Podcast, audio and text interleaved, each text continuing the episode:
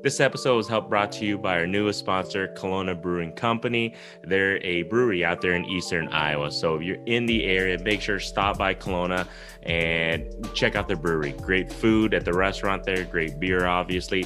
If you're in the Midwest, check out any Hy-Vees. I believe they carry the six packs and they have different types of flavors. So you guys are gonna want to, you know, definitely try that out. And I think throughout this whole process, Fishing Kit and myself for Beer Fish Fanatics, we're gonna be doing some giveaways here and there. If you guys can go ahead and tag us here and there with your Kalona beer.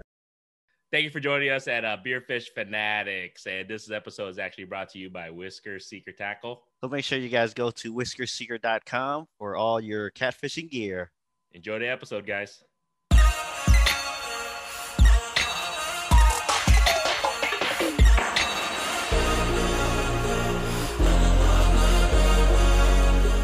So, welcome to another episode of Beer Fish Fanatics. Uh, this is Grandy with MaPop Fish, Fishing. We have Kit with the Fishing Kit YouTube channel.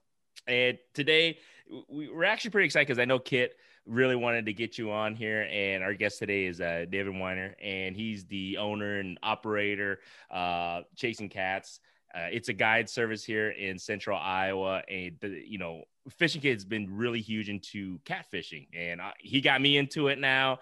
And, you know, what better way to, to learn more about chasing catfish than the man himself? So thank you so much, Dave, for joining us. Appreciate it, man. Thanks for having me on. Today, I am drinking a um, just so everybody knows. I don't know if they can see. Uh, it's the Millstreams Brewing Company out there, uh, Amana, Amana, Amana. Did I say it right? Amana, Iowa. Amana, Amana. Sounds sounds right. Okay. Amanda. Amana. Man, if I butchered that, sorry guys. Uh, I'm drinking the the Back Road Stout, oatmeal stout. So it's it's nice and blizzardy outside. So I figured, what better way than to drink a nice warm stout? So what do you got, Kit? Um, I have one from Iowa Brewing Company from from uh, out in Cedar Rapids, and it is their Surf Zombies IPA made with Iowa hops. There you go. I think Hold on. we've had that one before. I think. I think I've had it before. Oh, there we go. Yeah, what do you got, Dave? I have the pineapple bubbly Oh, and the whisker seeker koozie. Mm. Ooh, nice, nice. There you go. There you go. And I don't know if you're aware, we're, we're, we're sponsored by Whisker Seeker now, so that's awesome um, to have you on here with us and joining us on that. So cheers, cheers, cheers. oh, I just cut my fingernails. I, I'm having a hard time over here. Hey, don't worry. I just completely uh, forgot that this is not a ni- so. So this is the thing about beer. Says they have these things called nitro, right? Nitro stouts because uh, they they infuse it with um, they force it to have these nitrous. So when you can you, you do a pour, hard pour, it doesn't foam over, right? You do that's that's how you're supposed to pour it. Well, I decided to do it on this one. I forgot that it's not nitrous. It doesn't have it's not a nitro, and I just completely foamed all over the floor here. So no nobody can see it. So that's good stuff, man. My wife is gonna kill me. I did not know that about the nitro thing. Yeah, it's that's what it is. Because if you go like um, they have these beers. I think like Guinness does it. Uh, actually, I think uh, a lot of Left Hand Brewing they have one out there in Denver, Colorado. That It's called a Nitro Stout, and you just when you pour it, it says pour hard, and they literally mean you just flip it over and just let it pour out, and it, it's pretty cool. You kind of see the the chemical reaction and everything on it, and it doesn't uh, overflow like what I just did on this one. So don't do that one, guys. Um, but yeah, it's good beer though. Love the stouts, man. Um, but all right, man. So let's uh tell us a little bit about yourself, man, David. Because uh, I don't know if our listeners um know they. I'm pretty sure they're gonna want to know because uh, I think we have a lot of catfish listeners now. So they're gonna want to know what what is chasing cats all about. What is uh David all about? What, you know, what do you do, man? Sure. So um, my name's Dave Wyner. I own Chasin' Cats Guide Service. Um, that's a Central Iowa fishing guide um, service that we have that we offer. Fish Saylorville, Red Rock, a few other small lakes around here.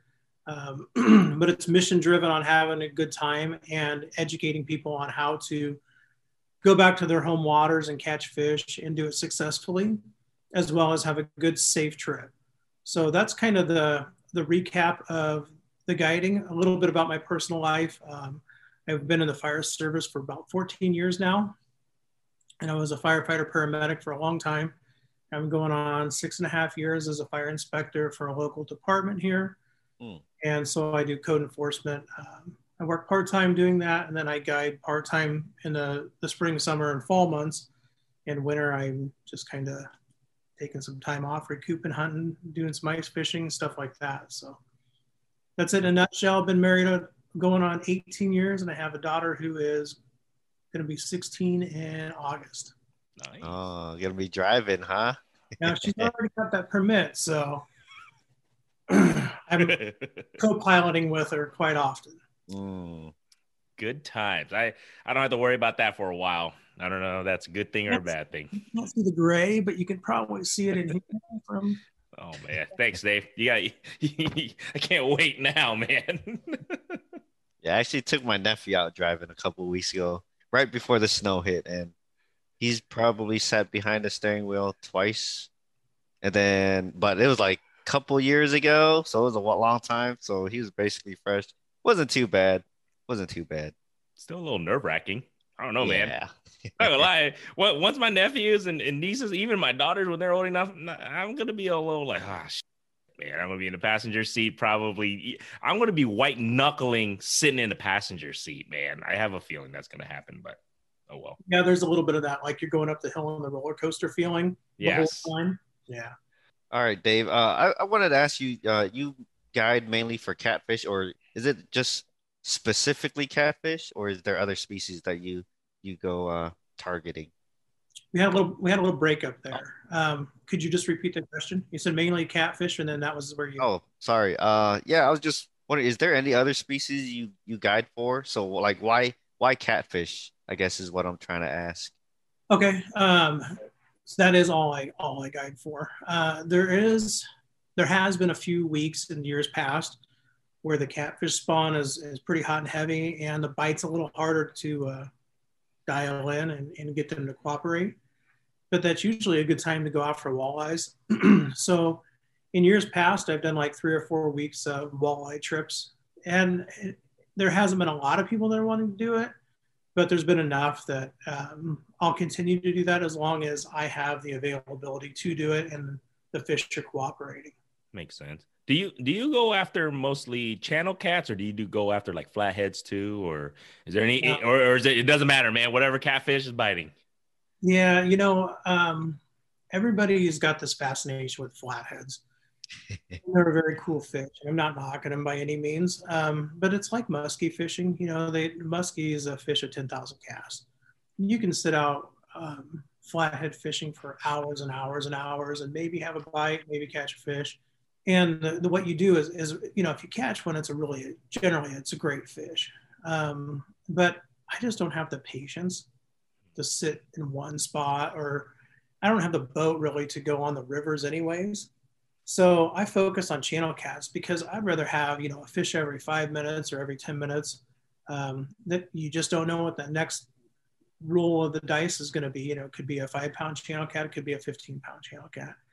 But it's it's generally consistent action and you're always constantly looking for the active fish. So for me that's a better fit um, than sitting and playing is a fish in this area are they going to bite after an hour two three hours whatever uh, it just isn't my flavor but you know the, for those that do it kudos to them and those that do it well bravo you know but it's just not my not my thing yeah, I mean, I, I, I don't know much about flatheads and everything, so that that's why I kind of wanted to ask. I mean, are they?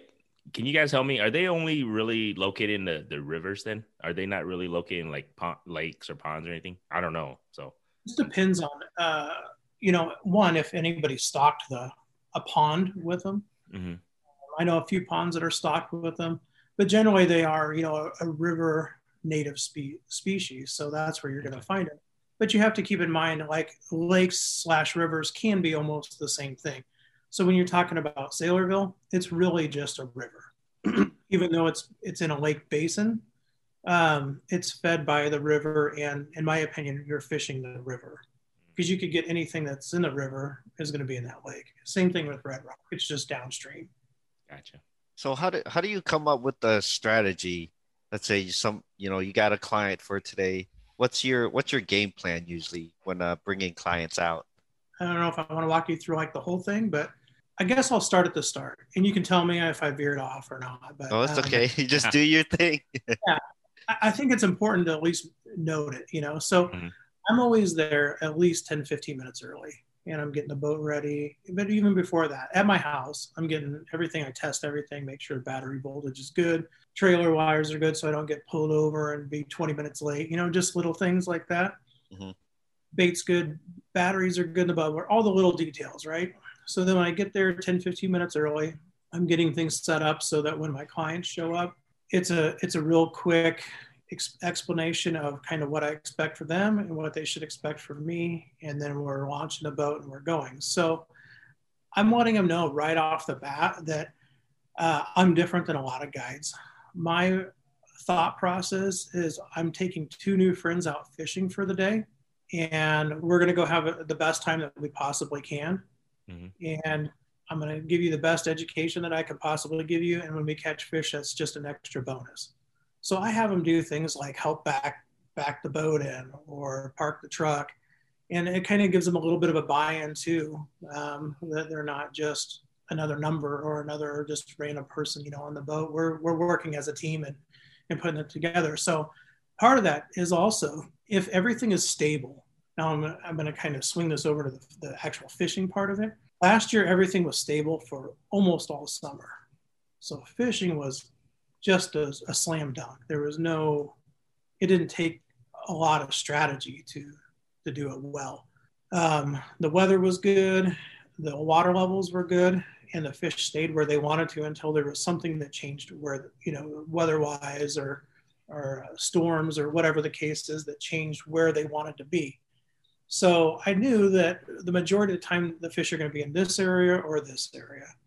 And we'd I'd go out and we'd spend, you know, 10 minutes and we'd run site imaging and I'd show them what I'm looking for and how the site imaging works. And if they wanted to go more into detail on that, you know, we'll do like a sonar lesson. And then we, when we go fish that area, I'll say, see, those are like the, the area of fish where we, we started marking them. And this is about where we stop marking them. And then we fish that. And it's generally true to, uh, to pace where we start catching them when we started marking them and we stop catching them when we stop marking them. So that's my strategy is, is really just getting with the client on a one-on-one before we start. And then two, making them be part of the team and then three is just doing a small search to make sure that nothing happened weird from day to day and the fish are still there and then we we work that pattern until it doesn't work anymore or we decide hey you know what? That's a lot of four or five pound fish. Let's go see if we can get some eight nine ten eleven pound fish and we'll go move on to another spot. But it's it's a different strategy and this is where a lot of people fail. It's a different strategy when you have drastic swings in the weather, like barometer changes, um, storms. You know, we had, I took, I don't know if you guys watched the video that Spencer and I did on the, the water last year, Oh, yep. Yeah, yep, yeah, I watched I it. seen I seen it.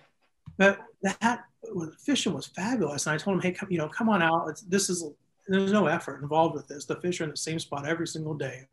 We're doing the same thing. And the day he went went out, it was like 25 degrees cooler. I mean, he was wearing a sweatshirt and it was chilly, you know. And those fish moved, and it was just a, a drastic overnight change in weather. And it took a while to figure out, okay, they were here. Where did they go? But once we figured it out, and we, I kind of played old school on that, just real basic thinking and not too advanced, and it really paid off. And we we hit like three in a row that were I think probably over 10 pounds just as a triple. Well, yeah, I, yeah, the triple, right? When you guys caught three. Yeah. Yeah. Um, but that was just going back to old school mentality of like, okay, the fish want to be warm. They're used to being warm. It got cold overnight. It's cold in the morning. My mindset on that one was let's go fish the west shore bank on the rock side because the sun's going to hit that first. Makes sense. And it's going to start warming it up first. And we went over there and, and did really well. Now, I'm uh, I just want to know, uh, you know, you as a guide, and you know, I think Fishing Kit and myself, we we've had several episodes about technology nowadays and everything. Do you see, you know, everything from the sonars, everything from, you know, the types of fish finders that are out there and everything? I mean, do you see and the use of that gonna affect fisheries at all? I don't know. I mean, as a guide, I mean, I'm, I'm sure you use it all the time. It's not a guarantee. We we we always say it's not a guaranteed catch, but it, it helps in regards to helping you know cut the uh, fish finding time. I guess you can say. But I'm just wondering, do you, do you think that's going to affect like any fisheries or anything like that? Um, I don't think so. And I think that a lot of that really just goes down to the fact that the majority of the people out there. So if you're going to have an impact on fishery, you got to look at the majority of the people, right? Mm-hmm. Not a few people that really know how to dial things in and really know how to use every aspect of their sonar um, that's available to them. So the average person is going to look for a pot of fish or a few fish here and there. But say you mark 20 fish, you might get two of those fish to bite. But it all really comes down to what's the presentation like? Are you using the right bait? Are your leader line the is your leader line the right length? That's almost like a tongue twister. And uh, you know, it's just there's a lot to it. So you know, you can have the best sonar, you can have something down there that says flathead cat crappies, wipers, whatever. But if you don't throw the right thing or present it the right way to them, it really makes no difference. But then you also have the other people that um, can dial that in, and I can go into a whole lesson just on sonars. But there's a lot of tips and tricks that I use before I even look for fish. Mm-hmm. And I don't know, I mean, I don't want to start down a rabbit hole and, and end up 20 minutes on that, but there's so many advantages that you can use that isn't actually what your sonar is showing you, but it's like your history and your lake maps and understanding the biology of the fish. Hmm. So yeah, I can't give all my secrets away, but I know that's what I was like. All right, we're getting, we're getting some good stuff now, Kit. right. One thing I'll tell you is mark every fish that you catch for like the first three years that you that you catfish, and that's a history because uh, you can go in and look at um, all of those waypoints and see dates on them and stuff like that. At least most sonars you can, and that can start. You, I can sit on my phone and pull up act, ActiveCaptain and I can look through my waypoints and see like, okay, in April I caught fish on in this type of water and this type of structure. And then if I go fish in April, that's where I'm going to go to. Just a teeny teaser of what. Okay. Some of the secrets we use. He knows what he's doing for a reason, man. but a lot of people, a lot of people don't think about that, you know. Or, That's true. That's uh, yeah. a tool I use often. It's it's the little things that I guess right the uh the casualer versus like someone such as yourself, like somebody that does it professionally, or like even the, the hardcore guys, you know, they pay attention to those little things that uh, you know, just your average Joe wouldn't even think about. Yep. And you said you use a active captain, so you got a Garmin? Yeah. Okay. Okay. Yeah, I just uh I just picked up a uh LiveScope not too long ago. Fish with LiveScope last year. Yeah. Uh, what do you think? Uh, I don't want to like be the, the the downer, but I wasn't really for. Mm. It was it was interesting at times, and actually he ended up taking it back. Um, it was interesting at times to see where fish were and see how they reacted to presentation. We mainly did it for walleye fishing and crappie fishing. Yeah. If okay. big fast, you know, did they come closer? Did they shy away? Um, stuff like that. But what it didn't change was knowing that fish were going to be in certain spots. And to me, okay, I don't need to. It's nice to kind of see how they react to it, right. but it's not helping me find any more fish than what I could find without it because I know that where they're going to be at a certain time of the year. And so then it's just kind of a matter, in my opinion, of color, bait, depth, presentation, but there's no reason why they wouldn't be there if they were there in similar conditions uh, a year ago or two years ago and, and so on. Now, I don't know. For ice, for ice fishing, that might be different. Uh, one thing I see though, and, and you guys are going to laugh because when I ice fish, I took like the last two years pretty much off of ice fishing. Uh, I just got so like go, go, go fishing all the time that I wanted to have the winters off to do some hunting and do some different things and stuff like that. Mm-hmm. But when I go ice fishing, I might drill a total of four holes, and that's it. oh. And I always always catch fish, um, and I don't mean that like a bragging way, but it, always works. But I have my GPS with me, and it's got uh, lake maps and you know and stuff on it, and it's got my waypoints. But it cracks me up when I see people out there with their LiveScope drilling a hole and they got a buddy out like, you know, 30 feet out, drill there and you know, and then they go fish on it. And of course, like the fish are gone. And then they spend all this time just going from area to area chasing the school of fish and they don't catch fish. But you have to keep in mind that like the small ponds, I, I don't go fish massive lakes in the, in the wintertime. I just go fish small local urban stuff. Those fish are always going to be making a circle. They hardly ever stop in an area. And if they do, it's for a very limited time, maybe 10 minutes, and then they kind of just drift on to another area. Hmm. so it's kind of like cost versus reward. You're going to spend all this time chasing the schools of fish and, and doing different things. Oh, you drilled too far, 10 feet out too far, drilled, you know, 10 feet in type of a deal. And I'm sitting here on like, I might move once or twice. I drill four holes. If I can't catch them four holes, then something's wrong. And I'm, I got a pile of fish, you know, mm-hmm. over there. So I don't know. It's, it's a, a decent technology and it's good for maybe like spider rigging crappies, I think would be killer for it. Um, just because you might be off by 10 feet to the right or left. And if you could maybe go over that, that 10 feet, it'd be fine. But for catfishing and for walleye fishing, it did nothing but cause a little frustration and wondering why. that's interesting. No, that, that's that's good info because that's that's I you don't look at it in that sense, you know, as a catfishman or walleye fisherman, but totally makes sense now. Um, you know, if you already know where they're at, it what's you know. Yeah, you're you're spot on with the um, because I found myself doing it. It's like I'm I'm constantly looking for something, like with the LiveScope. You know, I'm drilling. Uh, I don't like what I'm seeing, so I just point around like, hey, I like that thing over there. I'm gonna go over there, drill over there. Yeah, there's no fish over here, so I'm constantly looking for stuff, and I find myself not fishing as much opposed to just you know just looking for stuff but when once i find you know what i'm looking for and the fish are there then it's pretty cool but i guess i guess you can still do that without the LiveScope. Yeah makes yeah. sense.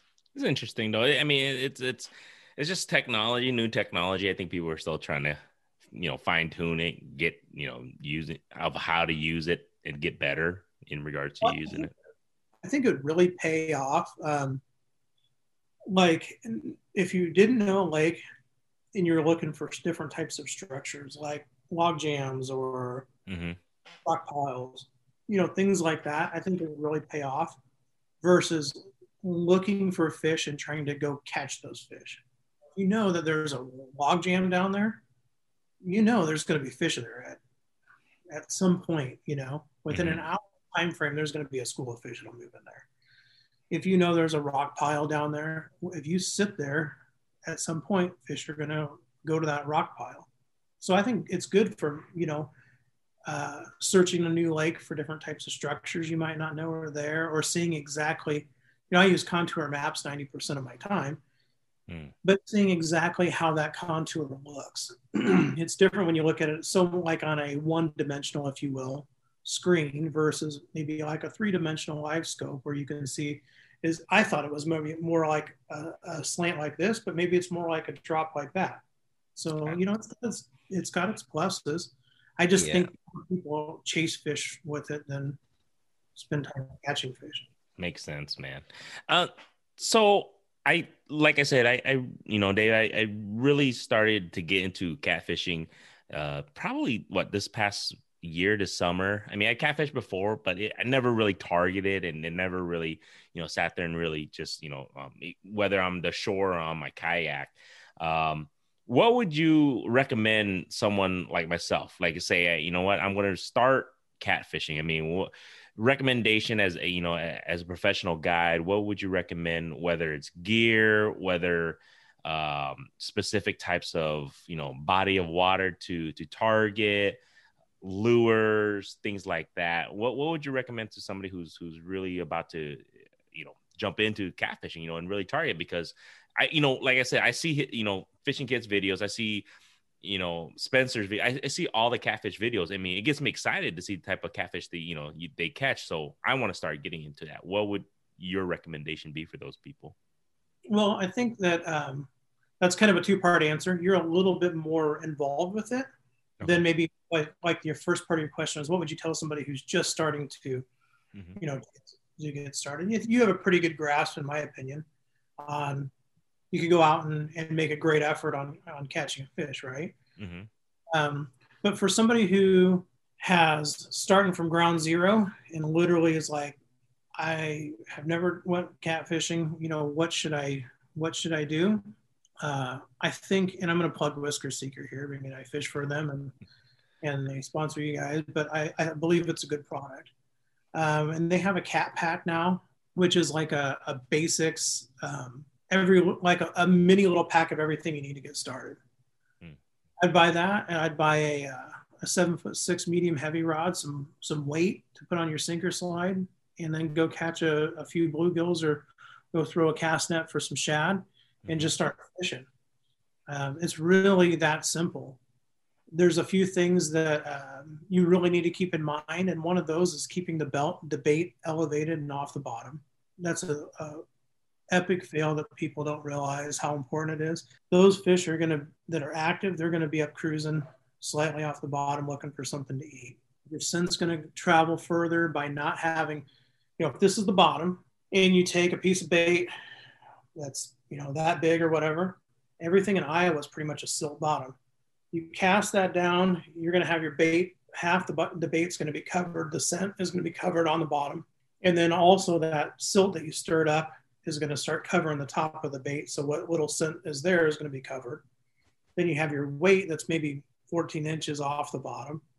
That hits the silt and it's going to stir it up too. So you've taken a 100% piece of bait that could offer 100% uh, scent in the water. You've initially lost 50% of that right off the bat because it's now sitting in the silt and probably another 20% by what's filtering on top of it. So you've lost 70% of your quality bait by just not keeping it off the bottom. Little things, right? Yeah. Yep, the little Man. things. Just got learned, man. Love Yeah. it. Um, speaking of bait, yeah, I don't know if you hop on those Facebook groups. There's a lot of catfish groups, and the question I always see, what's the best bait? Like personally, I'm a I, I'm a hardcore believer the fresh cut bait is the best bait, but I'm always seeing stuff like Kool-Aid chicken, Jello chicken. Yeah, can you share your thoughts on, you know, what's a good bait? Not necessarily the best bait. Yeah, no, it's it's easy. Um, the easy answer is you feed the fish what they're used to eating. That's it. All the other gimmick crap, if you will, that you know, hot dogs and pickle juice or some BS crap like that. I don't know, man. It's not for me. I don't follow that. I see that and I usually like to scroll right by and that's not for me. But you have to keep in mind that catfish in general, up to five pounds, are typically scavengers. So they're going to look for something to, to eat that's easy and they're not dialed in necessarily into eating other fish at this point. So a perfect example of that is you look at a dip bait, a dip tube, you know, it's about this big, three inches probably, and it's about as big around as your finger, and it's got tiny treble hooks on it. So why do, why is it that we fish with cut bait and use a big hook that's the size of the whole dip bait and dip bait uses a tiny treble hook. It's because that's the type of fish that are going to typically bite that. Is the smaller five pound and under fish that are scavengers and looking for something that smells like maybe food or something different to snack on. Uh, the, the whole design is, is really designed for that. Now, you're going to, I, know that by saying that, you're always going to have the critic that goes, well, grandpa caught a 10 pound channel cat on a on a you know a dip plug or whatever. Just keep in mind that a broken clock's right twice a day. so there's always the exception to the rule, you know. But uh, that's really the, the mentality behind it. Feed them what they're used to eating. I actually, I was actually thinking about. I'm doing a little trout fishing this winter, and I was thinking about um, taking those trout heads and vacuum sealing them and using those for bait and some of the small ponds while I'm waiting for the docks and stuff to come in because I know that the ponds in the metro that they stock those trout in have some killer catfish in them. Really? Uh, because here's and here's why. Really, if you think about it, most people don't know this, um, and I didn't know it until I talked to a, a urban fish biologist that's a friend of mine, Tyler Stubbs. And Yeah, we know. You know? Uh, yeah, yeah. Um, we're trying to get him on the show. Like, uh, yeah, he'd be good for the show. I can I can probably make that happen for you. He's a good friend of mine. nice. I said, hey, you know, what's the deal? Do these trout die, you know, every year? And if they do, how come you don't see hundreds of them littering the, the, the shore? Mm-hmm. And he said, by design, when trout die, they their bladder system they sink to the bottom. Well, if you guys have, have ate a trout or even felt a trout, they're a really oily, fatty fish like salmon. Mm-hmm. So if let's say you have 500 of them even that, that die when the water warms up and they sink to the bottom, what's going to eat those? Generally your catfish. So if they're eating a fatty, high oily fish, they're going to grow massive sizes quickly. Hmm. Um, so those places that stock trout generally have a good population of 10 plus pounders that are in there and, and they're fairly easy to catch if you catch them ice out on something they're used to eating. Um, Kate, we're gonna have to cut that part out that David just mentioned. FYI, you know, just for just for the the local ponds in Iowa that stocks trout. You know, we don't want. Just you know, remember, catch and release the big ones. there you go. Yes. See, actually, now that I think about it, uh, I don't know if you know who that uh, Josh Pig Patrol guy is. I don't have a clue who that's at. Um, he's this uh, YouTuber guy, and his vi- he posts uh, a few videos where he goes out to trout trout ponds and catches the trout, and then uses them to catch big catfish. So that Makes makes sense. Now I'm now you got me thinking now because I I, I kind of want because see I, I'm still uh, I still have not caught a catfish through the ice yet. I and I've been trying and there's opportunities now and now what you're just saying even like you just said uh, during the ice out and everything I think that'd be a, a good opportunity to catch some some catfish now that I, I it makes complete sense now when you explain it that way. You know what I mean? Right. I think though, like when you're catfishing through the ice, generally you're using a little bit smaller piece of bait or a more malleable type of bait, like uh, shad guts Mhm. or bluegill guts or something like that. But if you catch a trout, you know, and you they're super easy to clean, you could gut it right there, hook that on a on like a whisker seeker ice cat or tomcat, Mm-hmm. drop that down there. You'd have a, a that's actually a bloody type of, of guts, which most fish kind of aren't, you know. Um, that would be a great like double whammy, right? You got a trout, Mm-hmm. it's cleaned, and you can use that for catfish bait right there. I know where I'm gonna go this weekend. I go. I got I put up a new ice shack tonight in the house. So Oh Nice. yeah, what what'd you end up getting? you guys want to see it? Sure, sure, Sure. sure, Go ahead. All right, I'll swing you over there. Yeah, just over the listeners, guy uh, listening, um, that who can't see, you guys gotta check this out. But he just looks like he got a new. What what is that? A Frabill? Yeah, it's an ice ice hunter 200. Nice. There you go, man. Now you, you're balling now, man. Now You'll be catching some good stuff through the ice here.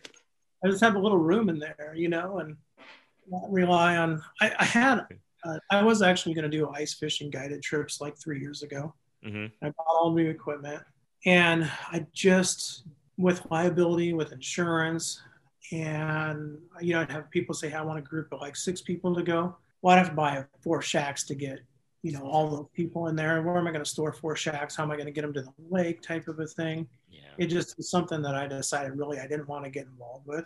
So I sold all that stuff, did a little bit more hunting than I normally had. And now I'm like, okay, hunting season's over, ice fishing's beginning. Uh, I need to buy some gear that I, I got rid of. So that was the idea. All right, I'm grabbing another beer, guys, if you guys don't mind, because I love beer. I'm I'm doing a Peachtree Blind Fatale now. I'm my, uh, my pineapple bubbly. Nice. I'm, I'm using the Beer Fish Fanatics koozie with this beer. You must be thirsty. I'm I'm I'm still I'm still sipping away on my first beer. Get when you have four daughters that are eight and under, and they got out of school early because of horrendous weather, and then they're running around the house, you'll understand.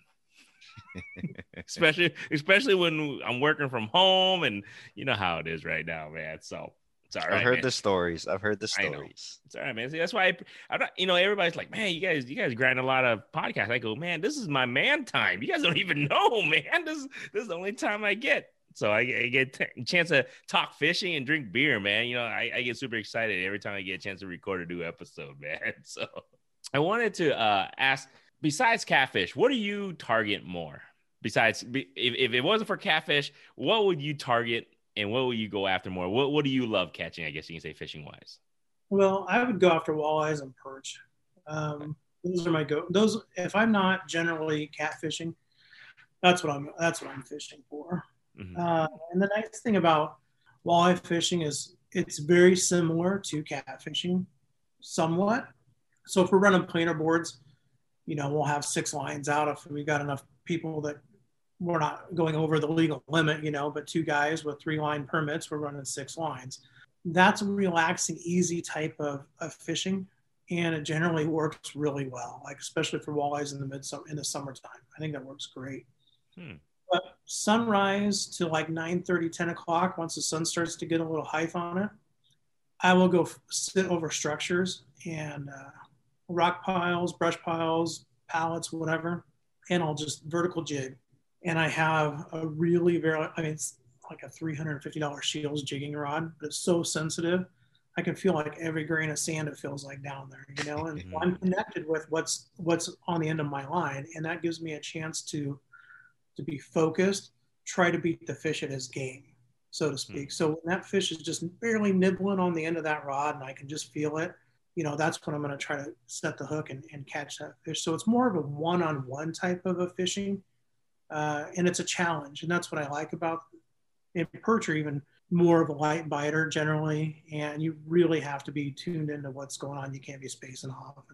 So it gives me a chance to focus on my abilities and what's going on at the end of the line, and that's why that's why I prefer to do that when I'm not catfishing.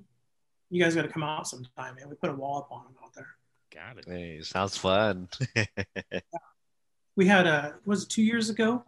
We had a, was a hundred walleyes in like four hours. Jeez! Wow, that's like Canada numbers. I right know, there. man. That's crazy. Holy. Uh, you know, we might keep like one a season, maybe 2 mm-hmm. everything back. But usually, I'll keep one at the start of the season and one at the end of the season, and give them a chance to do their thing and and grow big, or at least let somebody else enjoy them. Yeah.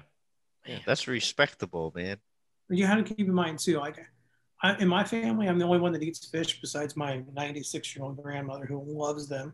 So I've been taking some ice fish home for her. Nice. Um, but the last thing I want to do, especially like after a guide trip, is go home and clean fish, and then clean up after cleaning fish, just to be the only one in the whole house to lead them. So I just assume throw them back and let somebody else have the fun with it. Wish I had that issue. My kid, my kids, um, surprisingly, they love fish. Like they can't get enough of eating crispy fish. Like you can ask them, you can ask fishing kid, like, can you get some crispy fish, Dad? Like you know, because I don't get to go fishing all the time, so I have to. Hey kid, did you catch anything? You know, and dude, I, I kid you not, I, I show them all the time. My kids, they they love Chris, they love filleted fish, they love it battered they eat it, they they just tear it up. I mean, go figure. Yeah. So, so, it kind of gives me a reason to go fishing more, right? Yeah, yeah. I just do it because it gets me out of the house and it's somewhat good exercise, you know, over the wintertime. Mm-hmm. Yeah, I'm for sure. At work, I'm pretty much stuck in an office most of the part, most of the time due to COVID. So, yeah. anytime I can get out and move around, even if it's just dragging a shack around or doing something, um, I'm going to take advantage of it just so I don't go too stagnant from not doing much. Hmm. Hey, speaking of COVID, uh, how has how has that affected the guide service? I feel like you wouldn't have as many clients because people were kind of like wary, or did, did did that even matter? So I thought the same thing too at the start of the season because normally it's, it's, about now I start booking trips, um, getting some some phone calls and emails. And last year I was I was I was getting phone calls and emails until like yeah, well, like the first week of March or something, kind of when it became a little bit more of a, hey, this is something to kind of take seriously. Mm-hmm. And I had probably half my year booked by, let's say, March 1st. I, would have to look at the dates, but that's a, a round number. And I thought this is going to be a, a, great year. You know, it's on track to be the best year ever.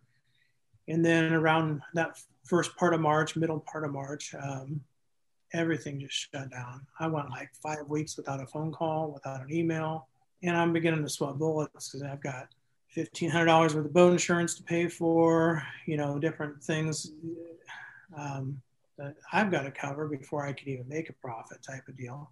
And I don't want to break even. I mean, it's it's it's a business, right? Nobody, no business person wants to just break even. Five, what I say, about five weeks. I would have put it at like the end of April, roughly. Um, and then I think everybody kind of just got tired of like sitting at home or going, hey, vacations are going to be canceled. You know, what can we do that's kind of quick and easy and it's outside? And once the weather got warm and people got a little tired of sitting at home, I just couldn't keep up. I was running one trip, two trips a day.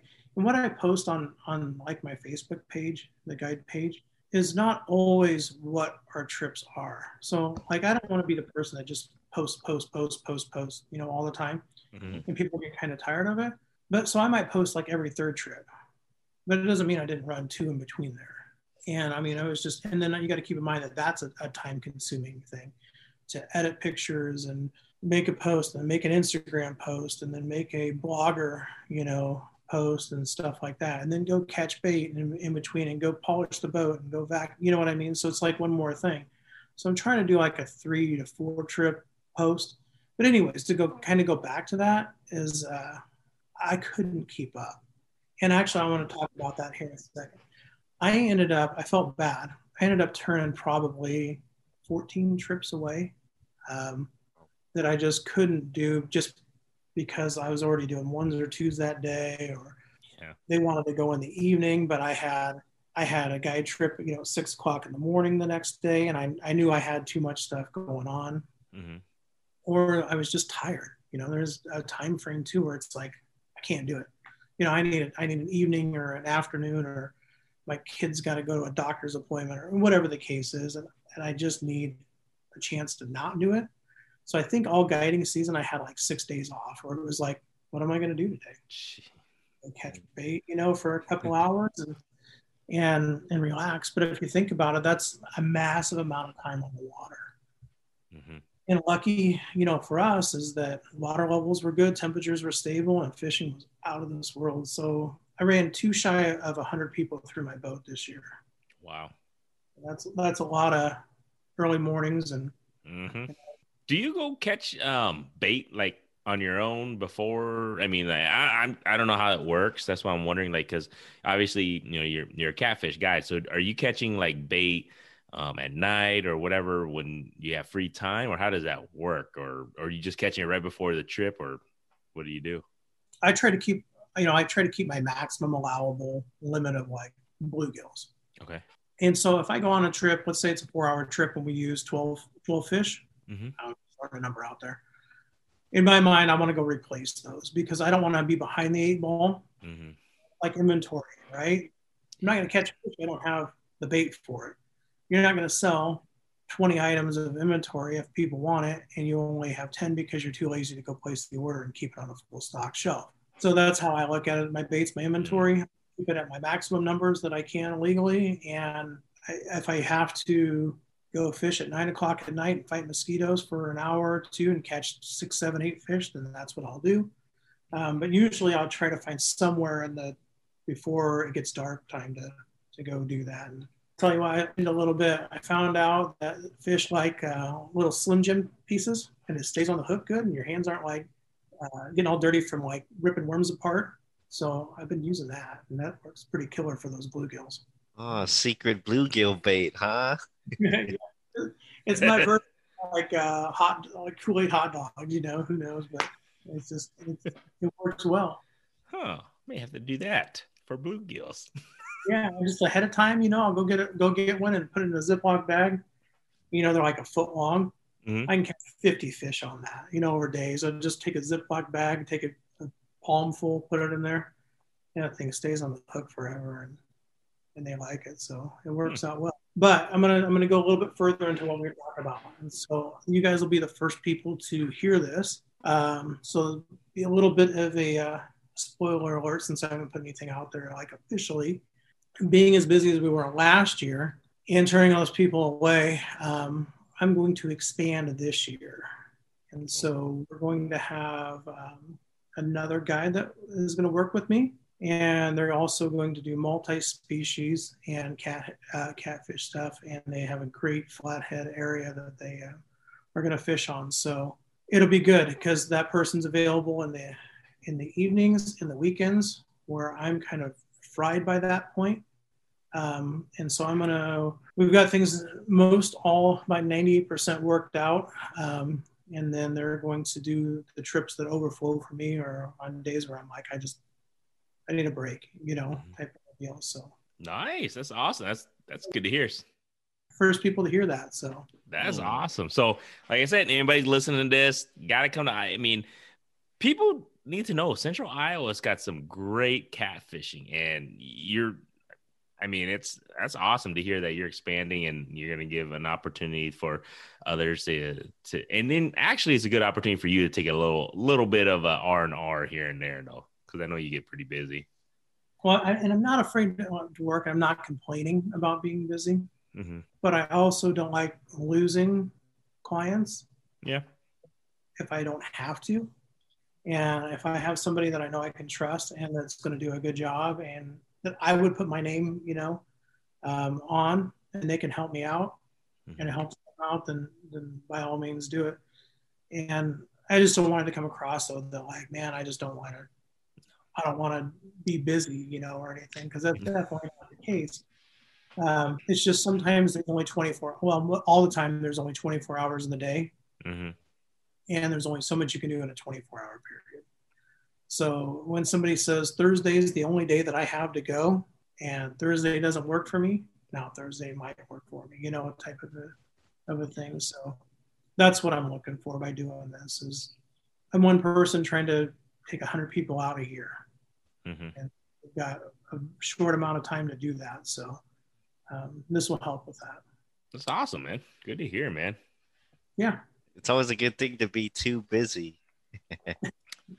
That- yeah, that's all right. That's all right.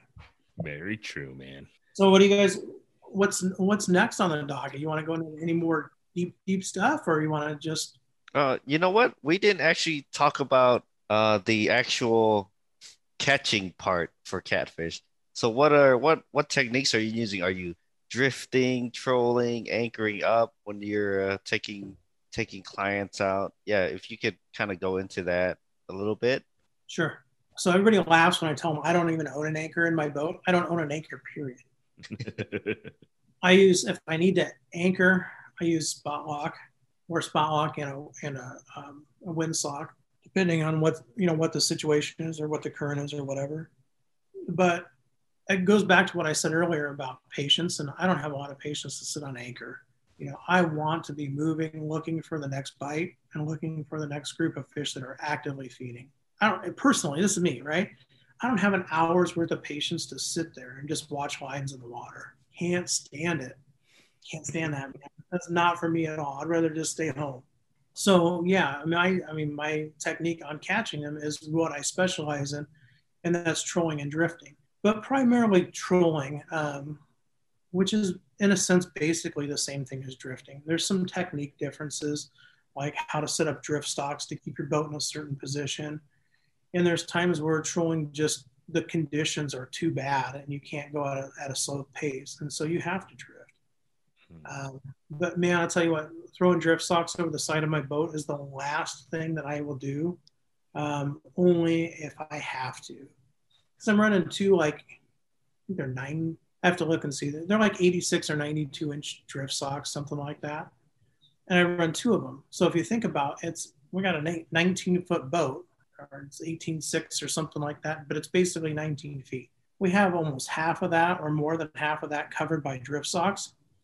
If I'm taking out somebody who doesn't know how to play a fish and land a fish, uh, they end up in the drift socks. oh, And so that's my reason why I hate dealing with them. Um, is just I don't like when a fish gets tangled in it, and I don't like losing a fish because they're trying to do something to maneuver out of the out of the way of the drift socks.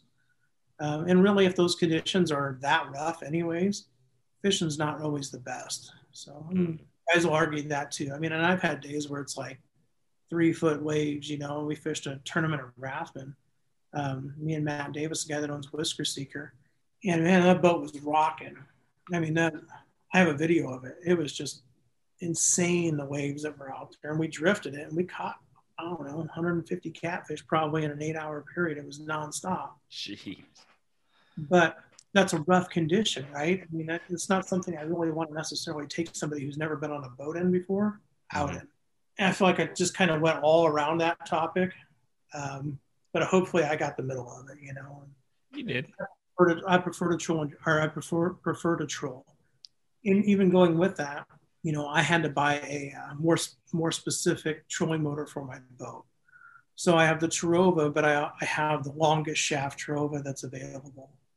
So I can troll on those choppier days where most guys can't because their their bows coming up and they're pulling the trolling motor out of the water. So you know, you look at that, it's like 300 bucks more to go that route. And then the mount's like $300 more than just a regular mount. Um, so you're like 600 bucks more into it just to make it work on worse conditions. Got to do what you got to do, right? Exactly. Yeah. What would you say, David? I mean, um, is the the best part of being a guide for catfish and the worst part of being a guide for uh, for catfish? Like I said earlier, I look at every trip as I'm meeting, I'm taking two new friends fishing. So that's the best part, especially when I take like couples fishing.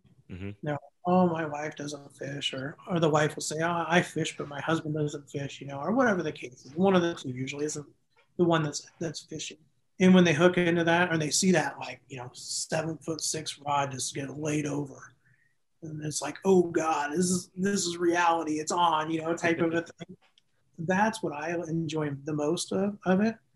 And then we're working together. You know, I say, okay, now I tell them ahead of time. There's, and this is like probably a whole nother show topic, but all the details of actually landing a fish that people fail on and lose so many fish.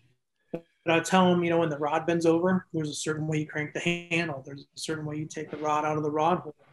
And by not doing those things, you will lose a fish nine out of guaranteed. So I walk them all through it, and, and maybe like they they missed the first one or two because they didn't do what I was telling them, and the rod tips whipping because they're cranking like a crazy person, you know, or whatever the case is. So there's like so many subtle little details that make it successful. So when I see them put all those pieces together, and then at the end result, you know, I go, okay, we're gonna we're gonna land this fish together. You know, if I take a step to the right, that's a step. If I tell you to take four steps to the right, you need to take steps to the right. And when we all work together as a team, we get the fish in the boat, and we take a picture of them holding it. That's the best part. The worst part is people that show up, I think. Hey guys, it's Fishing Kit. I'm gonna jump in really quick. I know it sounded like Dave said that the worst part is when people show up. Uh, that is clearly not the case. We had a little audio hiccup. The worst part is when people show up late. Okay, I just had to clarify that. You know, I didn't want any confusion in there. Anyways, here's back to the podcast. That drives me insane. I don't know. I think my time is value. I think my time is valuable. I would think their time is valuable, but it, it's it's aggravating when people show up 20, 30 minutes late and Mm, don't call or you know whatever the case is. So you don't want to be the guy that just leaves either. You know. Yeah. So I don't know. There's a time to fish and there's a time to, to be late, and Nope. those two don't don't go together. My opinion. So it's it's aggravating, especially when I got everything ready 20 minutes ahead of time and they're running 20 minutes late. And I'm sitting there for 40 minutes just sitting there. Yeah. Thinking, okay, I got to drop these guys off, and then I've got another group coming. So I got to call the other group and say, hey, you know, we're running 20 minutes late cases, and I don't know, just be on time. That's it's that simple. Yep. It's honesty, right? I mean, I, I No. don't know what else to tell you, but no, I agree with you. I, I'm I'm very difficult for me with the four daughters, but I, I I'm slowly teaching them that. No, you gotta be on time. I I I wholeheartedly agree with you in regards to time is precious, and if you take somebody else's time, and worse, you know, be on time. I agree with you. Yeah. You would think since they're paying you, Right? uh, you would think they'd be like, "Oh man, I need to get there early so I can maximize my time out on the water," opposed to, "Oh, I'm half an hour late, so I paid for four hours, but I'm shorting myself I thirty minutes." I'd be like, I'm, I'm there probably before you. I'm paying for it. You know what I mean? Like you just said. yeah, I, I, I don't I don't get that either. But I took a I'll just give, give you this real quick story one time about how some people think, and it blows my mind. I can't I can't figure this. Um, I had a Father's Day four years ago, I think it was, and I told these people I'd meet them at the dock. at, Let's just say it was six o'clock in the morning. Mhm. So I'm there at 550, 545. I get everything ready and I'm sitting there, you know, on the tailgate waiting for people to show up, and there's cars in the parking lot. Nobody's coming over, so it's like six ten, and I text them, "You guys getting close?" Nothing. Six fifteen, I finally call. Said, "Hey, you know what's the deal? You guys on your way? Get a lot better directions? What's what's going on?" No, we're sitting here in the parking lot having donuts and coffee, and we see you. We'll be over there when we're ready. I was like, okay. So I waited for you know, 15, 20 minutes, and they're still having donuts and and so I I called them. I didn't know which car they were in because, like I said, there's a bunch of cars in the parking lot, you know, and holidays or Father's Day, the lakes are always busy. So I said, hey, I don't know what you guys' plan is here, but I'm going to go like five more minutes and then I'm going to head out and spend time with my family because apparently you think my time's not valuable. And we have a schedule to keep, you know. Mm-hmm.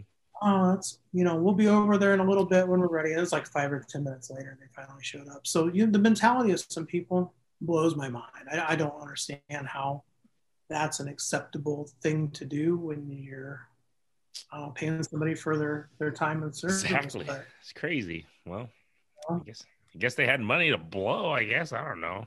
it's weird, man. No, I agree with you. Yeah stuff like that's irritating, and you wouldn't see, you wouldn't think about that, you know. Like if yeah. you said, "Hey, I want to start a guide service," you'd never think you're gonna have to deal with the people that want to have coffee and donuts and show up when they're ready while you're there 15 minutes ahead of time. Oh man, people got to deal with sometimes, but you know what? It's all right, man. You bite your tongue and you just did it, and that was awesome, man. it is what it is sometimes. Oh man, man, we've been talking for about not. We might have to have David back here again, because I, I, I have so much more. You you got anything else for him before uh, anything else? Because I know you you had a lot of questions for David, so I just want to make sure you get some questions asked. Fire if you want. I got half a can of bubbly left. uh, did we talk about rigs? What rigs are you typically mm. using? Well, my favorite rig is the uh, Whisker Seeker Stinger. I love that rig. That's the double hook rig. Um, mm. I use that probably three out of six rods. Mm. Will have that on there. but I typically always for certain have that on my outside rods. Um, there's a little strategy behind that. So I don't know if I want to give that up yet or not, but we'll see. I'll get going on. I'll talk about this, but it goes into walleye trolling and how when the boat turns, you know, one rod is moving faster than the other. Okay. So you getting this? So the outside rod, you know, moves faster than the inside rod. So on a turn, it's like the center of a circle. The outside is going to spin out faster and the inside's shorter, so it's going to move slower. So I always have a stinger on the outside rods. And I start in my head, I'm, I'm watching the outside rod when I turn, getting more bites. If so, then I need to pick up my pace. If the inside rod's getting more bites, I'm going I'm going on a turn lower. Maybe I need to slow down. But having those double hooks on there, when you have a change in speed like that, I think offers more hookups. Whether they bite short, bite long, whatever the case is, I don't know. Maybe it's just superstition too. But I always have stingers on my outside and outside corner rods. But that little nugget, right, that you can use. Mm-hmm. I learned that walleye fishing years ago, trolling uh, crankbaits for walleyes. That's my go-to rig. And then really, I just like to keep it simple. You know, uh, a rattler and um, maybe a Versa like that. It's it's always the same the same rig, which is kind of nice because if you are walleye fishing, five of this and that, and maybe today it's purple and tomorrow it's pink, and then the next day it's chartreuse, and it doesn't matter. It's just giving them what they're used to eating, and from there. So that's pretty much it. It's a Santee Santee Cooper rig, and to keep it simple process, the kiss process, and I don't change it up too much from there. Yeah, that's that's a that's a rig I like. Uh, I like to use when I'm fishing for cats in the kayak. Yeah, so if you, I don't know how you, if you fish your two rods, but um, or three, I don't know how you how you do that. I can't remember from your videos, but just try that. Or next time you're like in a boat, notice which whichever rod when you go to turn, mm-hmm. it's a bite. Because I guarantee you, like nine out of ten times when we make some type of a turn, we'll catch a fish. It's either on the outside or the inside. Hmm. You start putting those little pieces together early on in the trip, you're going to realize that hey, I need to go faster, I need to go slower, or whatever. Hmm. Yeah, I guess that makes sense because yeah, yeah. let's say you got a fish like creeping behind your bait, and then it speeds up, and he's like, "Ooh, I gotta get it," or the uh the opposite case, like it slows down, and he's like, "Oh, here's my chance," and then he then he grabbed it. So yeah, that makes a lot of sense. Yeah, and it, it's I don't know. I mean, I don't know if it's it's something to do with their instinct, right? I don't know if their thought process is really that, but um, something says something changed in the speed. You're going 0.5, 0.5, and now all of a sudden you make a little sharper turn. Maybe that 0.67 on that outside rod um, is just going to trigger their instinct to go nail it and bite it. Or if they're just trailing behind and it slows down, their instinct says that that's where I that's what I want. That's that's what triggers my biology to eat, and that's what I'm going to go for. And if it triggers one, it's going to trigger 50 that day. So it's those little things we were talking about. I'll tell you what, though, I mentioned earlier, there's so many people who fail at getting a quality hook set just on, you know, getting the rod out of the rod holder and reeling the fish in. And that first initial three seconds determines the next, you know, five minutes of the fight.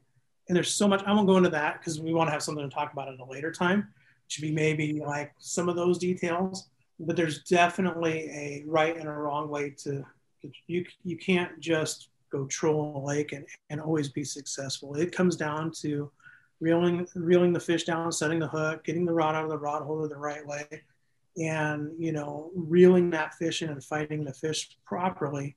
Because I mean, I, I tell you what, after seeing hundreds of people do it wrong, and I tell them right off the bat, like, don't do this. You do this, it's not going to work. Um, and when they do it once, I'll say, see, here is exactly what happened because from the minute like the, the rod goes down, I'm watching exactly what they're doing. Again, it's an educational thing. It's not always about putting how many how many fish you can put in the boat. Mm-hmm. It's an educational thing on, okay, great. Now we got the fish to bite. How from 50 yards behind us to in our hand? There's a right and a wrong way to do that. We're gonna have to get you back on for that one, David, because I, I I need to know that because um I I got to get better in my the what was it the conversion rate I think that's yep. The conversion, my conversion rate in regards to bites and yeah, I suck. so well, probably something that's really simple to correct too. You, you might be right. So see, everybody's gonna listen to this like, okay, we got we got we got to have David back so he can get a little bit of knowledge on on conversion rate. I think that's that's crucial. I think in in any fishing, we all get bites. Everybody gets bites. It's it's the conversion of create you know taking those bites to actually landing it. That's you're right. That's huge. So, anything else, Kit, man? Yeah. So if uh, if any of our listeners want want to get a hold of you, uh, Dave, so how you know where can they reach you at? Well, uh, if you guys are able to type anything in here later on, maybe a, a link would be good. Well, the best thing is probably my website, which is just chasingcats.com. And I own it with the G or without a G. So if you type in chasing with a G, it'll bring it there, or chasing without the G, it'll bring it there too. So chasingcats.com. Um, you can send me a message on Facebook. It's at uh, at Chasin' Cats, or you just type in the search bar Chasin' Cats Guide Service. You'll see it. Instagram, same thing at Chasin' Cats. And then I have a blogger page that for all the people who don't want to do the social media platforms but still want to keep up. Um, and there's links to that on my website as well. Can I? Uh, I'll give you my phone number too if that's works, or Sure, go right ahead. You can call um, anytime. It's 515 979 9624. And then uh, I'll do a, a, shameless plug for a seminar we got coming up, if that's okay with you guys. Go right ahead. Uh, so, Brad Durick and I and Ted Ellenbecker are going to do a seminar in Sioux Falls, South Dakota. And it's March 5th, I believe. I'll have to look it up, but it's either the 5th or the 6th whatever that Saturday is there in first Saturday in March. Okay.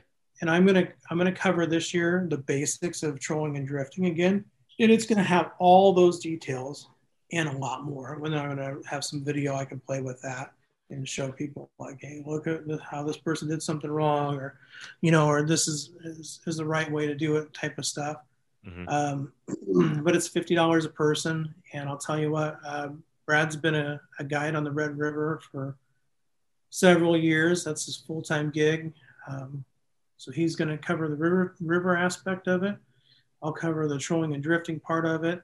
And then Ted Ellenbecker is pretty much the Yoda of fish biology for flatheads. Nice. That guy knows anything and everything there is to know about them.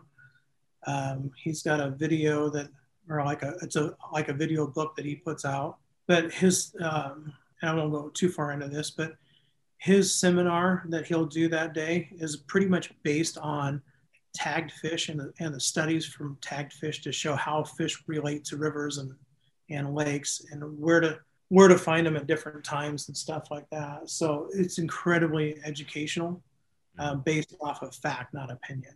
Hmm. And it works pretty much for every fish that's out there. He's got the factors of three, he calls it. If you line up these three things, you're going to catch fish. It doesn't matter what the species are. Cool. And you said this is in March. It's the first weekend in March, first First Saturday. weekend. Okay, cool. Sounds good, man. So, um, other than that, yeah, yeah, no, uh, Fishing Kit definitely. He'll he'll put out the links and everything, uh, how to get a hold of you, how to you know set up some time, and and biggest thing, reach out today right now if you guys want to schedule some time for 2021. As he said, he's expanding, so that's badass of you.